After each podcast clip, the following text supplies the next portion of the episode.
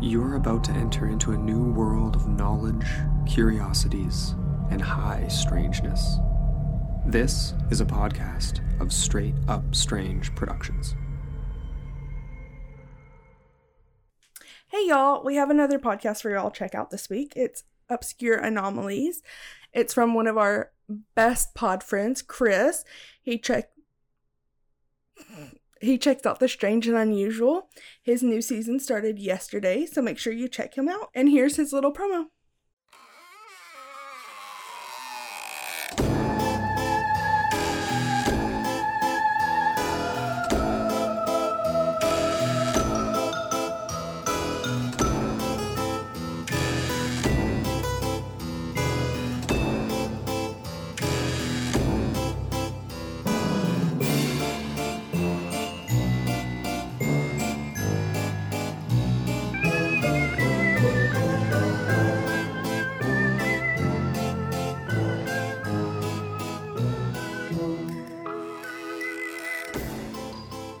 Welcome to the new season of Obscure Anomalies, your entryway to the obscure side of life.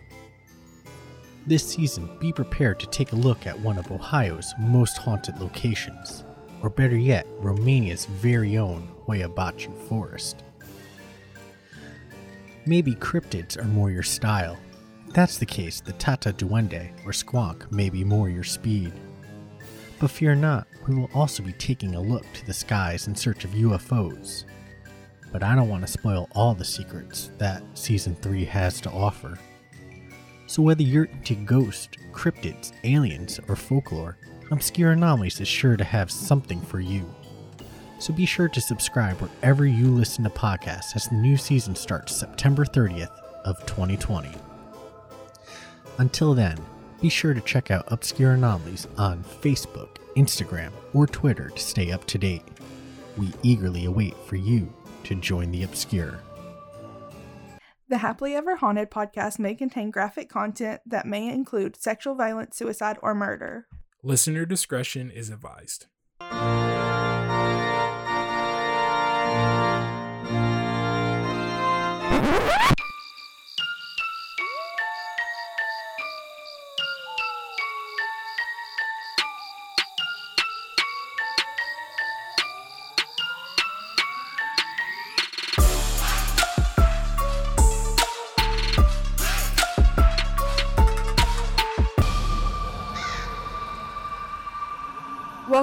This is Happily Ever Haunted, and I'm Bailey.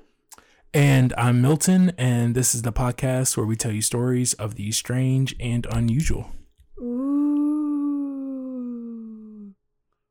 Back at it again with another episode. that one was like long and ominous, I feel like. Um, so we are changing it up. Well, okay, first of all, welcome to Spooktober because it's the first. It's here. Pay your rent. Don't forget. Pay your rent, and then and then do spooky shit with your friends. yeah. Um, or yourself, it's fine. Um, or the Ouija board in your closet, that's fine as well. Um, we are changing some things up for the month of Spooktober. If y'all like it, we may keep it, depending on how life goes. Um, we have some spirits here with us. Do you want to tell and them about not it? the ghost kind. Ha ha ha. Yes. So for this month, Input we laugh track. Sorry. um we've been saying for years that we want to get a soundboard, so we need to make that happen. Maybe for Christmas we can get it. Okay, so I told Milton we've been together for like seven years, and every year we get each other like some ridiculous gift, and uh, we always like like it, but we're always like. We could have gotten this. And so I was like, this year we should come together and get just one big giant gift. And I said a VR, but maybe we should get a soundboard instead. Yeah, I don't know. We'll we'll figure it out. Or But maybe both. I'm re- oh, I don't know about all that. Let's, let's pump the brakes. one thing at a time. Yeah. we'll get we'll get the VR for your birthday in December, and then the soundboard for Christmas. I mean, it, if the, if the cards fall right, that that could happen. Let's see. Depending on how my bank account's set up. Yeah, really, really though. So, anyways, let's move on to the spirits. Tell us what um like what we're gonna drink. Well, what me and you are drinking. Okay, well, so Way to make this awkward. for October, we're introducing uh, spirits or drinks uh, that we're making each episode. Uh, and like Bailey said, if you guys love the drinks and love this part of the show, this may become a permanent thing. Who Also, knows? if y'all just heard my chair, I didn't fart. It was my chair. I just leaned back. and so, uh, you know, if you like it, let us know. Hit us up on our social medias. Um, and so for the drink, this episode, our very first Spooktober episode, we are drinking the sweet poison cocktail. Ooh. And so the ingredients for this, it is one ounce of light rum, two ounces of coconut rum, one ounce of blue curacao, a handful of ice, pineapple juice, and an optional pineapple wedge for garnish. Oh damn it! We had pineapples. We could have wedged it. Uh, pineapples are spoiled. Okay, but you didn't have to eat it. It could have just been no, pictures. no. Who puts a spoiled pi- What? What? I mean, it's not spoiled. I just won't eat it. You know how I feel about You can't do that though. It the juices run. It you're drinking spoiled. It No, no, no, literally no, will I'm become telling you- poison. Okay, all right. You're gonna edit all this out, but the pineapple in the refrigerator is okay. No, I'm not. the pineapple in the refrigerator is okay. It's just been in there long enough that I won't eat it. Uh, oh, okay. It's well, ba- it's past. Bailey's expiration date. Any hoozles.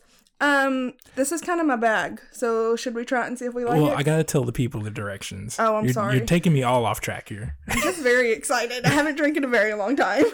so, um, for to make the drink yourself, combine both the rums, uh, blue curacao in a shaker, and fill. Uh, ooh, let me do that over. no. Combine both rums and blue curacao in a cocktail shaker filled with ice. Shake and then pour into a cocktail glass. Fill the rest of the glass with chilled pineapple juice and then uh, garnish with a pineapple wedge. And so yeah, we're we're trying this for the first time. I just made it. Um, I regret not using uh, chilled pineapple juice, but Same. you know, you only live once. Um, and uh, we decided to try it for the first time on air. Yes. So let us sip. Cheers Can to I- Spooktober. Can I ASMR this shit? No, please do not. Oh God. Somebody's gonna email us. You remember that part of the show where they slurped? I hated that. I was just thinking we should have probably brought straws in. Because you're slurping hard. So what do you think? I love it. It's my bag. It's good. All quarantine. That's how I gained. Okay, y'all. I lost a lot of weight before quarantine. Like a lot of weight. And then I gained it all back. Mainly because I was eating out. But also because all I was drinking was pineapple juice, grenadine, and whipped vodka. Yeah, it was a It hot was a, mess. gr- it was a great cocktail. It was a hot mess. no, it was delicious. You've got to go get a straw. Well, I mean, you your got- Whataburger straw. I mean, you just got sloppy though. I did not You got like real drunk. Yeah. Okay. I do not remember any of this. Okay. Exactly. There you go. Point proven. Point proven. Use your Whataburger. you I'm. I'm okay. Okay. Okay. Fine. Yes. Jesus, come on, let's go. Okay. I'm like, I'm feeling good. We're flowing. Like, I'm sorry, shit. Another we have one more thing to get out the way for Spooktober. So um starting next week. So starting next week, we're gonna have a little short every Tuesday, and I will bring you creepy history facts. Um it's things that really aren't long enough to make a full episode, but I think is weird and fun to know. And it's gonna be Bailey's macabre moment. oh, I'm excited. Yeah? Yes. Okay. I'm very excited. We haven't recorded yet, so we'll see how it goes. Yes. Trying to put as much content for you guys out as possible. Yeah, so let us know if there's anything creepy that you wanted me to cover. Yes. And hopefully you learned something new in this uh, macabre moment that we're going to share with you. All right, are you ready to jump in? I am so ready. All right, let's go. I have, speaking of history, I have a very historical area that I'm covering today. oh yeah, A fort that I'm covering. Delaware. Fort Delaware. Yes. Thank you, Bailey, for ruining my build up. I You're appreciate welcome. it so you told much. me last week you wanted to cover it. You shouldn't have said that. Yo, okay, so yeah, since you mentioned that as well, so a little backstory. So I I try to pick out my topics in advance, so it kind of helps with my research and stuff.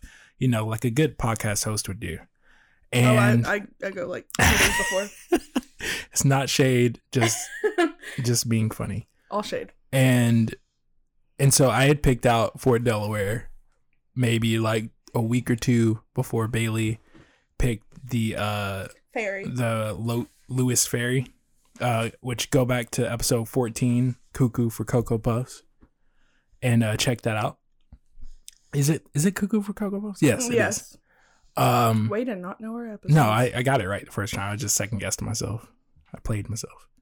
Anywho's. But yeah, anyway, so yeah, I picked that out before last episode, and so covering it today. Uh, but it's gonna be a, another interesting Delaware story, and I'm gonna jump in. So can I tell you something really quick before you start? Yes. So it's funny that you are covering Fort Delaware, and I did um the Cape May Lewis Delaware Ferry Mhm. last week because when I was googling haunted things, because that's how I find my topics, um, I just find one that I think might be interesting. Um, Cape May, New Jersey came up, and I was like, I just covered the ferry system. Should I just carry cover the whole city now? And I almost did, and I feel like that would have like been full circle, and now I hate that I didn't. Damn, that would have been full circle. But I've got something grisly for you, so it's fine. that would have been meta as fuck. Yeah. But Fort Delaware. Here we go. So just the cutest little state ever. So, Fort Delaware is a former harbor defense facility used by the Union Army during the Civil War. The fort was used as a prison to hold Confederate soldiers and is located on Pea Patch Island in the Delaware River. And it's PEA, like snap pea. Sure, sure, sure, sure, sure. Sure, it's not like like, dog pee. Don't, yeah. Bailey's like big immature. Imagine that. The way the fort came into exist, eh, the way the fort came into existence is quite interesting. Is it now? In 1794, a French military engineer, Pierre Charles L'Enfant, was surveying the area for potential defense sites. He identified an island that was relatively relatively untouched by humanity. Well, except for one person. Dr. Henry Gale, a New Jersey resident, used the island as a private hunting ground, very much like the most dangerous game. I was about to say this sounds like the dude in Alaska that hunts people. The dude in Alaska. Oh, okay, never mind. We'll discuss that off air. Yeah, there was like a serial killer, and he like would come, drop them off, and then hunt them from his helicopter or some shit. I like mean, that. that's basically what the most dangerous game is. you know that's based on a true story, right? Yeah, Okay. that's what I'm saying. Yeah. I don't know. I don't know the stuff made about it. I know the real stuff.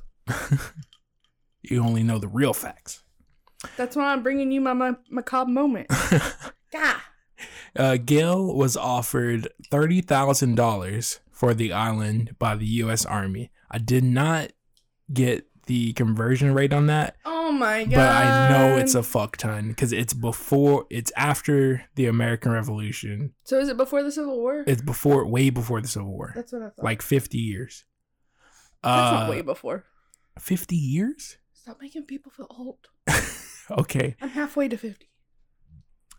I mean, you, all right, yeah, sure, sure, all right, but he refused the offer, trying to play hardball. So he had a whole thirty thousand dollars, which was I'm quite certain millions of dollars at that time. I'll just I'll I'll do your work for you.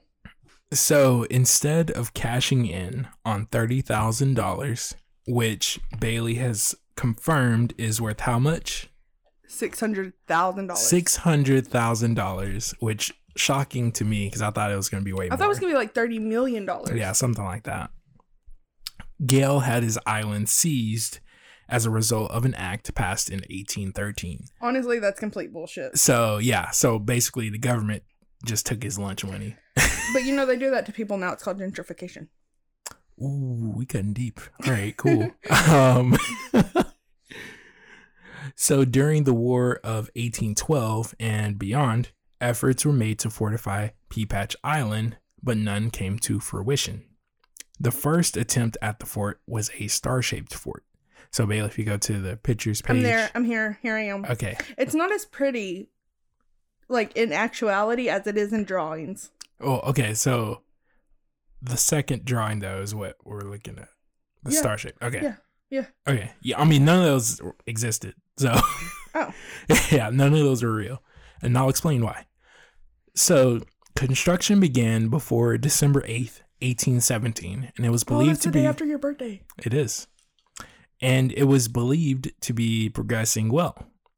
The project was a disaster and was delayed several years due to uneven settling, improper pile placement, and the island's marshy nature. Okay, you can't tell me improper pile placement and Pea Patch Island in the same episode. all of the all of the like innuendos. yeah, Jesus. it's so much like um alliterations. Yeah. Improper pile.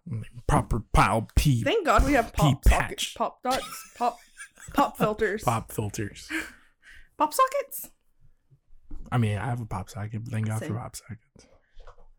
Um, in Thank God for hop don't thank God is. for hopscotch. yeah, Um, thank you. in one occurrence, an entire section of forty-three thousand bricks had to be taken down, cleaned, and reworked due to massive cracking. Let me tell you something. If I was that employee, I would fucking walk away. I'd be like, "Fuck you, fuck your bricks. I'm out." Right? Like, fuck this uneven foundation. I ain't doing this no more. Yeah, I wouldn't. No, mm-mm, mm-mm, mm-mm. This is out of my uh. This is out of my pay grade. So, uh, Captain Samuel Babcock, the supervisor of the project, was under. That's low hanging fruit. I will not comment on his last name. You would not dignify us with your the low hanging fruit joke. no, I will say that I do love the last name Babcock because I love Fran Fine and uh, Miss Babcock. I was gonna make a, a um a reference to that, but uh, I was gonna wait for you to do that. Here I, I am. Knew that was your bag. so Captain Samuel Bab- Babcock, the supervisor of the project, was under very heavy scrutiny and was eventually tried for negligence, but was acquitted.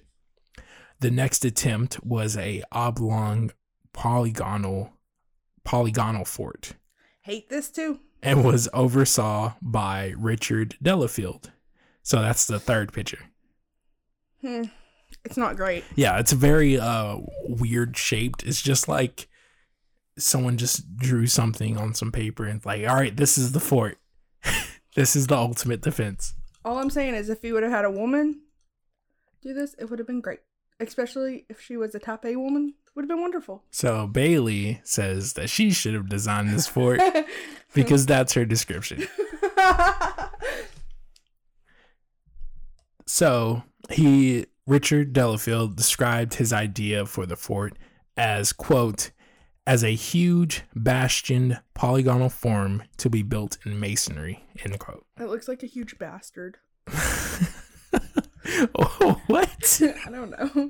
Like this is the first drink I've had in a long time. I I mean not that long because I mean we had cocktails last night, so Can you not put me on blast like that? it's the first drink we've had on a podcast in a while. no, but last night all I had was peach schnapps. This time I'm having liquor. Liquor. This liquor's for real.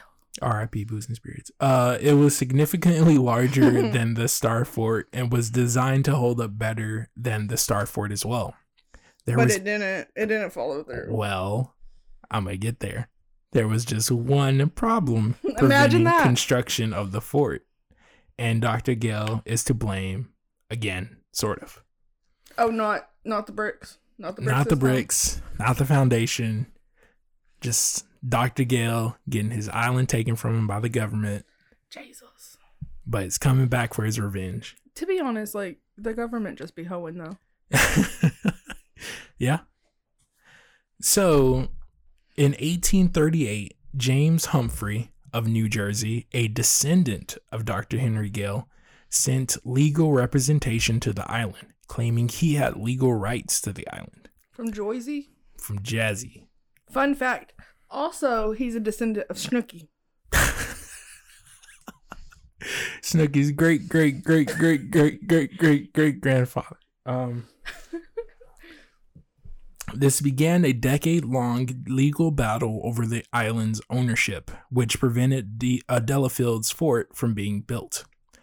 On January 15th, 1848, he ruled.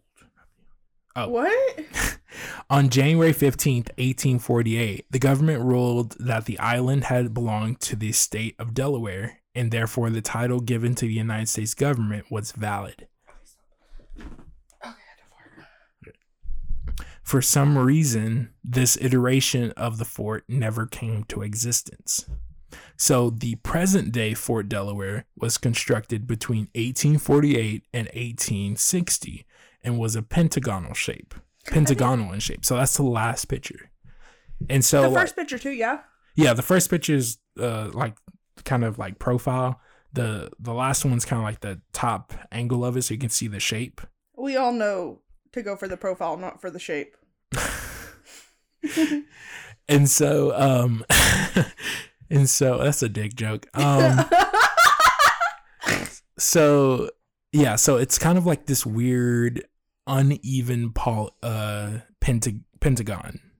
It's not all the sides aren't even and it, it looks very weird, but it's very obtuse. yes. Rubber goose. Was it green juice? Lava juice. Uh, major construction was completed before the Civil War, but it wasn't officially marked completed until 1868. The fort changed from a protection facility to a POW camp to house captured Confederate soldiers, among other prison- prisoners. By 1863, there were more than 11,000 prisoners on the fort. By war's end, it had held almost 30,000 men. 33,000 men. The conditions were relatively decent, but about 2,500 prisoners died on Pea Patch Island. I was gonna say something about housing thirty three thousand men, but then you just glazed over it. Oh, what? What were we going to say? Much like my sister's bedroom. But don't shh. what? Don't tell her I said that. That's, that's savage. She'll listen. So, the causes of death in the uh, prison were scurvy, pneumonia, typhoid fever, malaria, smallpox, lung inflammation, erysipelas, and various forms of diarrhea. Ew, no thank you. Yes. There was also like a handful of people that drowned and a handful of people that were shot. Yeah, I believe that. Yeah. So prisoners were kept inside the fort and also outside the fort as well. Enlisted men and junior officers, mostly lieutenants and captains of the prison, of the prison popul ah. enlisted men and junior officers, mostly lieutenants and captains of the of the prison population, were living in the wooden barracks on the northwest side of the island. High ranking Confederate officers and some political prisoners were housed in quarters inside the fort. These prisoners were often allowed more freedoms and access to more food than other prison uh, than the outside prison population. So basically the people on the outside they would get like 3 bites worth of meat and like some cold pea soup or like bean soup or something like that and they would get like maybe one other meal that would be like a quote unquote lunch or breakfast. Mm-hmm. So they would only get two meals. But the people on the inside, they could leave, like, not leave, like, all right, I'm to go get Chipotle, but like they could leave and get food. And so, like, on top of the food they would get from the prison, they could also get other food as well. And they would have access to like a commissary and stuff. So like they weren't given a lot of food, but they could leave and get food. they could get food and they could buy some food from like uh from the prison but it wasn't like a lot But to be honest, this is kind of shit. Yeah oh yeah no totally Okay, it's definitely a preferential treatment I just wanted to make sure we were on the same page. You know. but uh but it wasn't like the inside was like penthouses and then the outside was like slums like they both had it pretty shit it's just some people the people on the inside had it less shit If that makes sense. So, after the Civil War, the fort was used as a line of defense in the Spanish American War and was briefly used for defense for World War One and uh, briefly for World War II as well. By the end of World War II, the fort was used for surplus equipment. Today, the Delaware Fort resides in the Fort Delaware State Park and is mainly a historical site for visitors. Uh, with the rich history the fort has, it is believed without a doubt that the fort is definitely haunted. The dungeon, uh, so the fort Fort Delaware did have a dungeon. The dungeons are said to be the most haunted place in Fort Delaware. Prisoners were kept in the dungeons and with no beds and no water to wash themselves with. People who have been to the dungeon reported seeing full body apparitions and shadows, as well as hearing disembodied voices echoing through the dark halls of the fort. hmm Under the ramparts and uh, parade grounds, fleeing Confederate soldiers have been spotted by visitors, maybe representing a failed escape attempt. Are you good? Yeah. I just needed a burp. I was holding it in. Um, in 1985, a visitor snapped a picture of a see through Confederate officer standing in an archway, still being held as a prisoner of war. Fort Delaware was featured on an episode of sci fi's Ghost Hunters, and compelling evidence was captured. The investigation team captured the thermal image of a man who was peeking around the corner to look at them. Uh, so basically, just peeking around, be like, "What y'all doing? you looking for me?" I hate this. Just Yeah. also, during that episode, the paranormal team heard what sounded like cannon fire reverberating through the tunnels. And Bailey, this gets a lot worse. Great, wonderful. I love so it. I one love it. one investigator was pulled by a ghost so hard that he was pulled backwards. Of course he was, because why wouldn't he be? so Fort Delaware, the Fort Delaware State Park is open and is following COVID nineteen safety guidelines. Ayo. The state park is also offering many paranormal investigations that you can participate in for the spooky season. So if you want to purchase tickets and read about the new park guidelines, visit Delaware State Parks, that's one word, dot reserveamerica.com. And that is the story of Fort Delaware. I love it. And my references are insider.com, hauntedrooms.com, onlyinyourstate.com, and ghost haunted houses ghost.hauntedhouses.com. Do you even know your references? I am looking at them. You know, just can't be perfect, Like me. but I'm damn near close. You know, I got real quiet at the end. I started online shopping. I found some clothes I needed. Of course you did. Look, I found some really cute bell bottoms. Okay. So I have to give y'all a little dog update before I start talking about my episode. My topic? My, my episode. It's my episode. My Is it?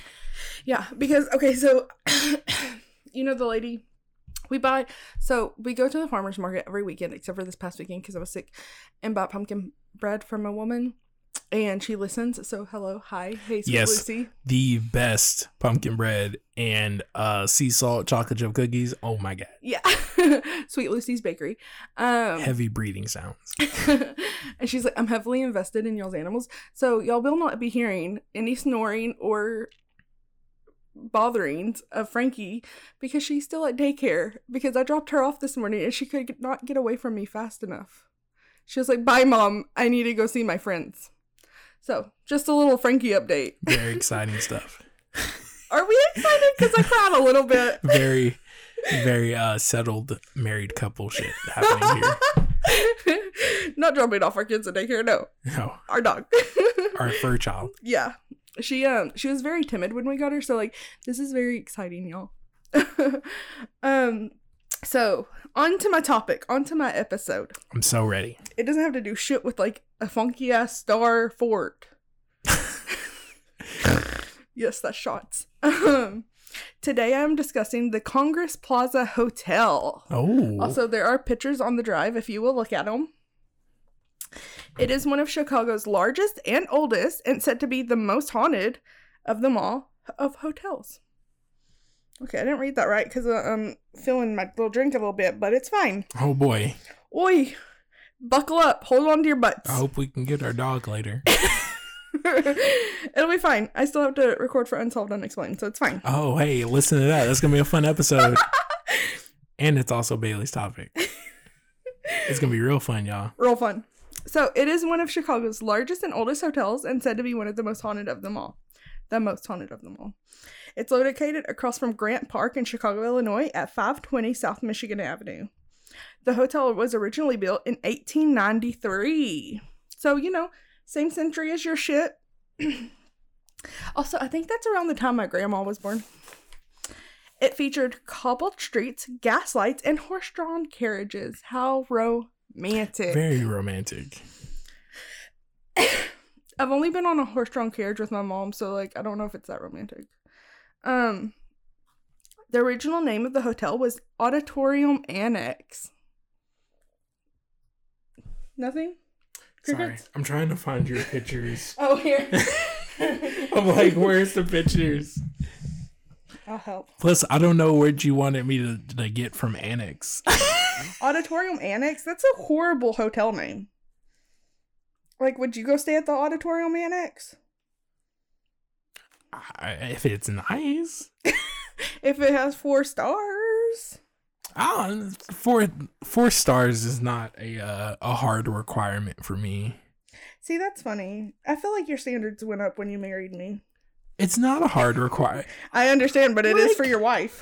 Yeah, I mean it's it's forced to go up because my wife won't stay at anything less than four stars. Right. So it's that's it's difficult. so the original name of the hotel, like I said, was Auditorium Annex. It's a horrible fucking name. It opened just in time for the World's Columbian Expo- Exposition. Oh, the World's Fair. Damn! What would later be better known as the World's Fair in 1893. okay, great. Thank you. Shout out to my history professor in college. Okay, so it was known as World's Columbian Exposition whenever it was first around. Okay. What do you think they celebrated though? Because I didn't know that that was actually the name. Ah, shit. I read the book and oh, okay. That's where I was going with this. I didn't read the book. I read. I did like a cliff notes. Okay, so you don't know. Yeah, I mean, I know, but like, I didn't finish. So. Okay, so it's called Columbian. So you would think like Columbia, right? No, not at all. Um, it celebrated the 400th anniversary of Columbus discovering America. Yeah, that's exactly it, actually. That's what I was about to say. Had no idea. I was like, that's a horrible name. Also, Columbus didn't discover America. He just took it over. He just annexed it. Um, Uh, that that's not what annex means. he just gentrified it. that is what gentrified means. that that is true. um so anyways i was like bamboozled because i was like the columbian exposition in 1893 what Gasp.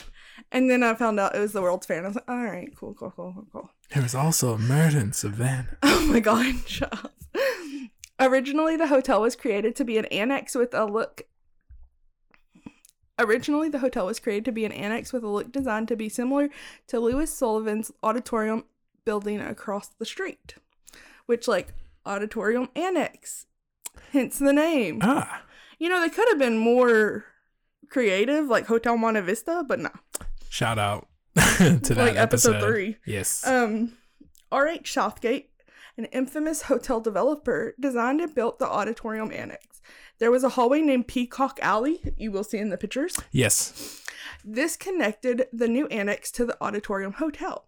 Peacock Alley was underground and made up completely of marble. It is Oh. now um shuttered, like it's like boarded up. Oh, what? Yeah. So this is this picture before it was boarded up? Yeah. Oh, damn. That was at Christmas time too. I got a really good picture for y'all. um the South Tower was then constructed and opened in 1907. So there's a North Tower and a South Tower. Okay. The new construction had an opulent banquet room known as the Gold Room. This was the first hotel ballroom in America that used air conditioning. Hey, Bailey's favorite invention. I was about to say this is the ballroom I'd be hanging out in. Then a second ballroom was added in the North Tower in 1909. This was named Florentine Room. In 1911, it was renamed to the Congress Hotel because of where it was. In 1911, it was renamed to the Congress Hotel because of where it was situated on Congress Street. In the 1930s, the Elizabethan Room, one of the banquet rooms, was remodeled into a nightclub. You're going to love this, okay? Into a nightclub that included a revolving bandstand. oh, that's cool. Yeah, and it wasn't like the 30s like the jazz era? Yeah, like Yeah. big the big band stuff. Yeah. yeah. Oh man, that was such a good era of music. Then in 1935 and 36, it became the headquarters for an NBC radio show. Then during World War II, the government bought the Congress Hotel, like the whole fucking hotel, and the hotel became the headquarters for the army officers. Okay, real quick. I find it very ironic that NBC would go to a hotel that had Peacock Alley in it. Because you know their their mascot is a peacock. Brr, brr, Isn't that NBC? Uh, yeah? Kind of. I mean, Sure. I don't know. You know, the only time I'll watch NBC is for the Thanksgiving parade, Thanksgiving morning. and Saturday Night Live. yeah, but that hasn't been on in how long now? Shout out to David Pumpkins. David Pumpkins. David Pumpkins, man. In 1945, the hotel was bought. Oh, I already said that, yeah. Oh, no, I didn't.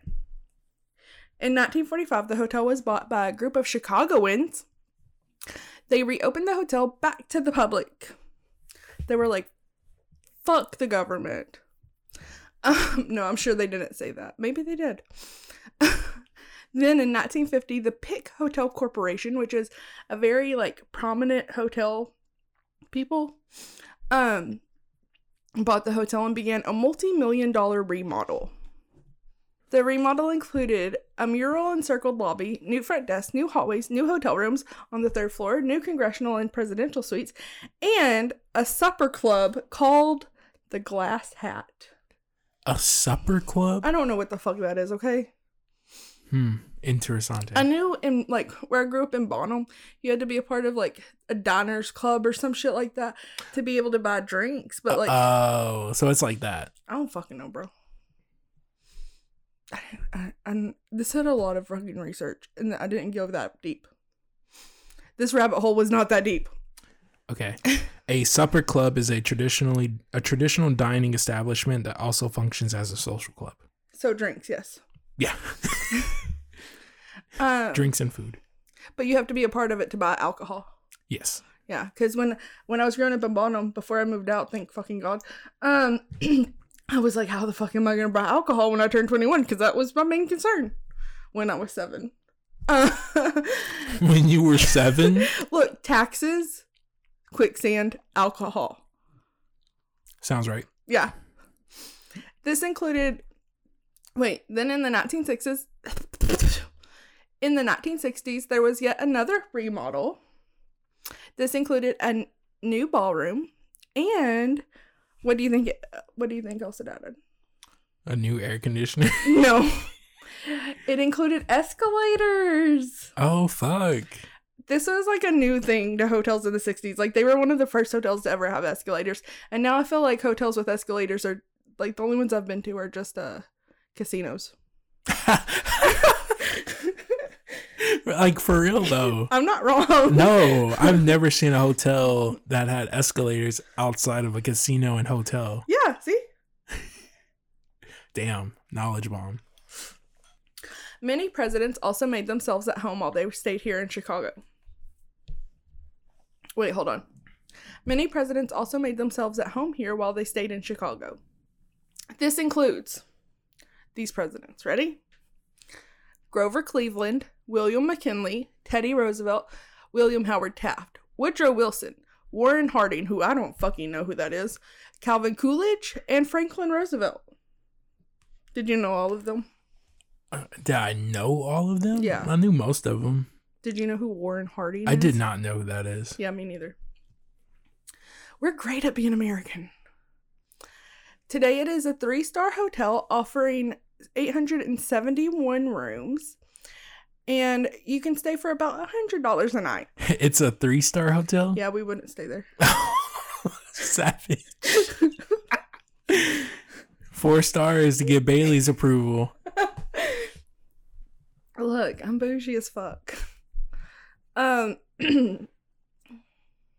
but like when we drove to fucking South Carolina, we just slept in the car because that's better. Um, That's no star. yeah. the hotel also has a bit of a little bit of a murderous history. Ooh, Okay. okay, true crime. So H. H. Holmes, aka Yes. America's first serial killer, although I disagree with this I also disagree. because of Austin's what is it called? Um, the, oh, The. Jack the no no no no no. What was he called when he was over here? Austin No. something. Handmaid Slayer. The yeah, I think that's actually not- right or no, something like that. right, it's handmade something. It's not handmade. This isn't the Handmaid's Tale. but it's something. It's something Slayer. Google it. I Google shit for you all the time. I literally just googled something for you like a few minutes ago. So, anyways, H. H. Holmes would hang out in the lobby to meet women. He would then take the women to his own hotel that he created for the World's Fair and murder them. Before his death in 1896, he confessed to 27 murders, but it is speculated that he committed many more than that. The Austin Servant Girl Annihilator. Yes. yes. Continue. Sorry, I saw it on your phone. Al Capone also made the hotel one of his staples. He would play cards and hold business meetings each Friday night in a room overlooking Grant Park. Before and after the St. Valentine's Day massacre, Jake Guzik, aka Greasy Thumb, called Al Capone. that was his mobster name. Greasy Thumb? Yes. Bro, you gotta throw that name away. That is a terrible name. You gotta throw it away, start new. You gotta you gotta come up with a new name. So, anyways, Greasy Thumb, you good? I can't I can't like not laugh at that. You good? Yes. He called Al Capone in Florida from a phone in the Congress Hotel. Okay. Hey Al, it's Greasy Thumb. I feel like that's probably how it went too. it's done. It's done. He's sleeping with the fishes. Well, like, you know, it was a massacre, so like I, okay, I, multiples. I was just riffing here, okay? Oh, okay. Sorry. Sorry it wasn't accurate. In May of 1910, a New Yorker, James Kennedy, checked into the hotel and then went to his room. He proceeded to cut the tags off the his dry cleaning, burned his papers, and then walked to a nearby lake where he shot and killed himself. This alone isn't anything major. But hold on. The same year, Andrew Mack, who was an insurance salesman, checked into the same room at the hotel, got situated, and then called a friend from his room. After all of this, he walked to the same lake and then he drowned himself in the lake. Another salesman who was staying at the hotel completed suicide by throwing himself down an elevator shaft. So they all stayed in that same room? No, just just the New Yorker and James or James Kennedy and Andrew Mack. Okay. As far as I know. Um, but then it became known as like the suicide hotel. Oh yeah. shit. Um, so then the the salesman that jumped down or threw himself down the elevator shaft, a drifter who was staying at the hotel checked checked in and got a room, but then climbed to the roof of the north building and jumped to his death. Another man who was staying in the hotel with his family was found hanging from a cupboard hook. Then, in the summer of 1916, Morris Davis, who was a mining investor, and his wife were found in room 312. It is believed that they ha- had formed a suicide pact because when they were found, Mrs. Davis was unconscious and Mr. Davis had died of cyanide poisoning. Very uh that that cult. Jonestown, Yes. you're welcome. Thank you. Mrs. Davis claimed that there was no suicide pact, but simply they had taken the cyanide by accident. They confused it with Epsom salts. What? I don't know. Is this What? ba- is this the bath salts that Who everybody's drinks- talking about? So hold on, did they ingest it like or like how did they get the cyanide in their system? They just they ingested it, I think. So who the fuck drinks Epsom salt? Is this the bath salts that everybody Oh. keeps talking about? That's all I want to know. I mean, they didn't it.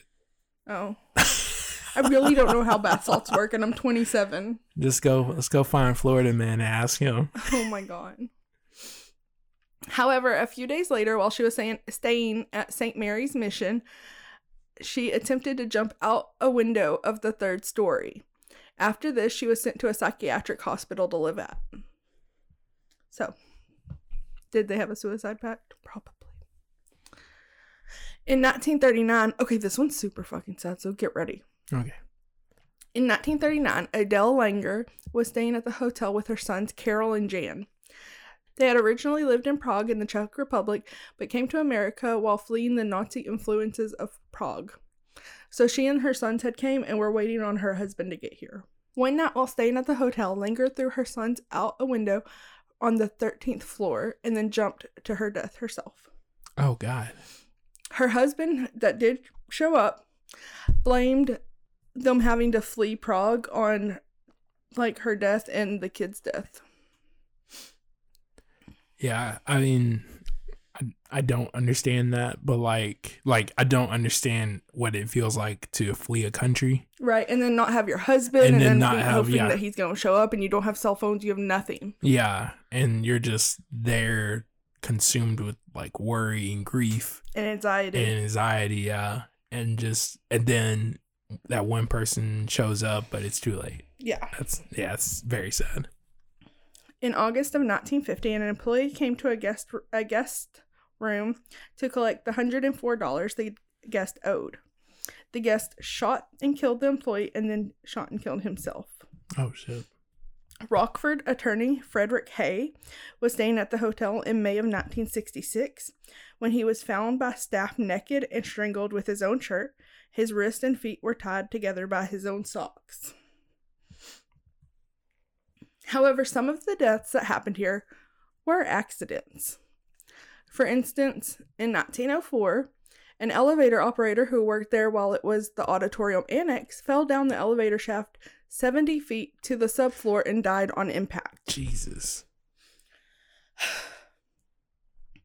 In July of 1926, a Galesburg woman, Miss Mrs. Harriet Harrison, stayed. Harriet Harrison. yeah, Wow, yeah, that's a name. yeah.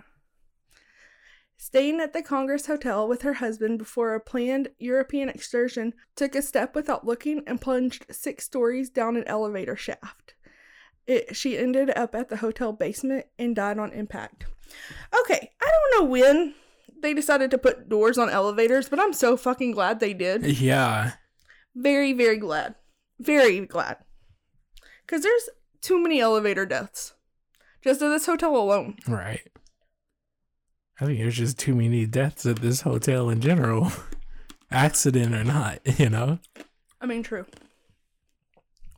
So, with all the history and all the deaths, there's bound to be ghosts, right? Uh, yeah, that makes sense. The Florentine Room, which was a ridiculously beautiful painted ballroom, it's um, if you pull it up, I'll show you which one it is. It's like straight up looks like the Sistine Chapel. It's the one with all the painting on the ceiling. Very beautiful. Gorgeous, just like me. Yes. Um, so this was originally a roller rink.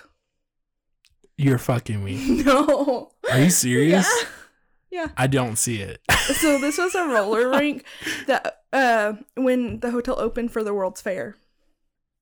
That's that's so they was the paintings and stuff there. I mean, I don't know. Oh, it I'm was. I don't, I don't know. I'm just gonna Okay. assume. wow. That's that would be the most beautiful skating rink ever. All the skating rinks I've been are like really grimy, very black lights. very dingy. Don't turn on the light. It's like a club. Don't turn on the light. Yeah, very dingy. Yeah. The the carpets from like the 70s. Yeah, but I love the carpet though. I love that carpet. There's probably like 45 pieces of gum stuck to it. Oh, totally. But it it just adds character. Does it?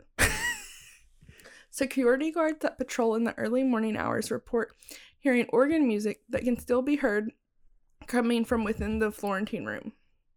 They have also made reports of being able to hear the sound of old wooden skates on wooden floors. So also they were wooden when you were Oh. skating back then, Hmm. not plastic. Interessante. Yeah, very. The piano in the room has been reported to play by itself. Staff have reported being able to hear a screaming woman outside. Oh, wait, hold on. Staff have reported being able to hear a screaming woman outside a staff door on the east side of the Florentine room. The women's restroom is haunted by a woman's spirit. I'm so tired of these restrooms being fucking haunted. It's No like wonder number women- one. no wonder women go like to the bathroom in couple like pairs. and then stay there forever. Oh my god. um, so she will appear in the mirror and stare at you, and then follow you out of the bathroom down the hallway. I'll follow you out the bathroom. Yeah, down the hallway. What the hell? Okay, you think that's creepy? I think if you look up in the mirror and you see somebody staring back, that's creepy. Oh no! All all of the above. There's I no don't want wrong. any of it. There's no wrong answer here. Well, you know the great thing? It's not in the fucking men's bathroom. Get to pee in peace. How nice for you. the Gold Room is a popular place for wedding receptions. Photographers have um photographers have taken pictures of the beautiful couple and their like wedding party. And then people they didn't exactly invite would be in the photos. They wouldn't be so there would be apparitions that showed up in the photos but not the negatives. Oh Yeah. yeah, and that's the worst. Especially if the photos are taken around the piano. Mm. The doors are often found unlocked, even if they had been locked before. There's a spirit that hangs out in the fifth floor passenger elevator. This co- ghost can be heard moaning while people are waiting on the elevator to arrive. However, so with all these hauntings, there are four specific ghosts that roam the hotel, okay? Okay. First, everyone's favorite mobster, Al Capone. His spirit has been known to lurk around the hotel's bar and lobby. He can also be spotted in the suite that he kept on the eighth floor. The second is that of a ghost named Pe- uh, Peg Leg Johnny. Peg leg Johnny. Yeah, Okay. the ghost obviously has, you know, a peg leg, You don't say. although his true identity is unknown. Paranormal investigators that have come out and done investigations say that he was a homeless man that stayed in the alley behind the hotel and he was unfortunately murdered there as well and he's made the hotel his like final resting place. Oh, Yeah. that's not fun. No. No. No, not hmm. at all. His op- his apparition can be spotted throughout the hotel, but his favorite his very favorite thing to do is to turn lights off while people are in the room and turn lights on when there's no one in the room. So the opposite of what you need. Yeah. and he also likes to turn appliances off and on. Oh man, I'd be mad. Like imagine if it was like the uh the freezer. Yeah. I'd be pissed. you open your mini fridge and like shit's hot. Oh, I was thinking about the freezer down in the kitchen. Oh, I was thinking appliances in the room. Oh. Yeah, like- Like you. I was thinking like restaurant. you're thinking mini fridge. yeah. So one of the one of the ghosts is of Adele Langer's son. The one who was thrown out the window. hmm The story is that the six year old was never taken to the city morgue and his spirit remains in the hotel. Although that's very sad. That is very sad. His apparition is often seen running around the lobby and giggling. Like happy giggling, not creepy giggling. Oh, I mean that's still creepy. I don't care. I mean, It's so I creepy. thought you liked happy little ghosts. I mean, I like happy ghosts, but like it's just I don't know. Giggling ghost children is is weird. I don't know. Like if he's running and laughing at the same time, I'm good. Like I want happy, quiet ghost children. I imagine him running in his little like his little romper thing with his little shoes, have a little toy like a little toy car and like running in circles, like just laughing and you know Right. something like innocent, not creepy or mischievous. Yeah. Um, And finally, the most sinister part of the hotel, room 441 in the South Tower. The front desk receives more complaint calls from this room than any other room. Guests who have stayed in this room report seeing an apparition of a dark figure of a woman who kicks them awake. You laugh, but it's real. I believe it. It's just funny. Apparently, she appears at the end of your bed and will kick you awake. it's just sitting there and kicking you like, wake your ass up. Like, Yeah. There's no time to sleep. Get up.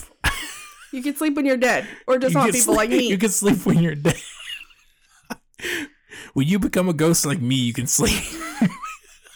I would be pissed if a ghost kicked me. There have also been reports of objects flying across the room at people and horrific noises that no one else hears. This room was also the inspiration behind Stephen King's novel 1408. This is about a notorious hotel room that causes suicides. I feel like I've seen that. I've seen like a movie about it. Oh, really? I think so. I feel like I feel like it's been adapted to like a TV movie or something. Probably. But yeah, but that's my story. Very interesting. The. Congress Plaza Hotel in Chicago. And my references are patch.com, chicagohauntings.com, onlyinyourstate.com, and congressplazahotel.com. wow, awesome. Did you like it? Yeah, that was really good. Yay. Super funny and Oh, super funny? creepy. And sad. Yeah, I like all the emotions. I covered all the things. all the emotions. So, if you like this episode, go rate us five stars on Podchaser or Apple Podcast. And let us know if you liked the drink, if you tried it, if you like us drinking, if Bailey fucks up her words too much. Also, uh, don't forget to check us out on our social media sites. Uh, on Twitter, it's at HEH Podcast. On Instagram, it's Happily Ever Haunted Podcast, uh, all one word. And then on Facebook, it's a Happily Ever Haunted Podcast. Uh, you can search for that and you can find us there. Yeah. And, you know, just uh, leave us comments, leave us reviews. We love to hear the feedback from you guys. And also, of course, like Bailey said, let us know how you guys feel about our segment and about our podcast going forward. And those that haunt together, Stay together.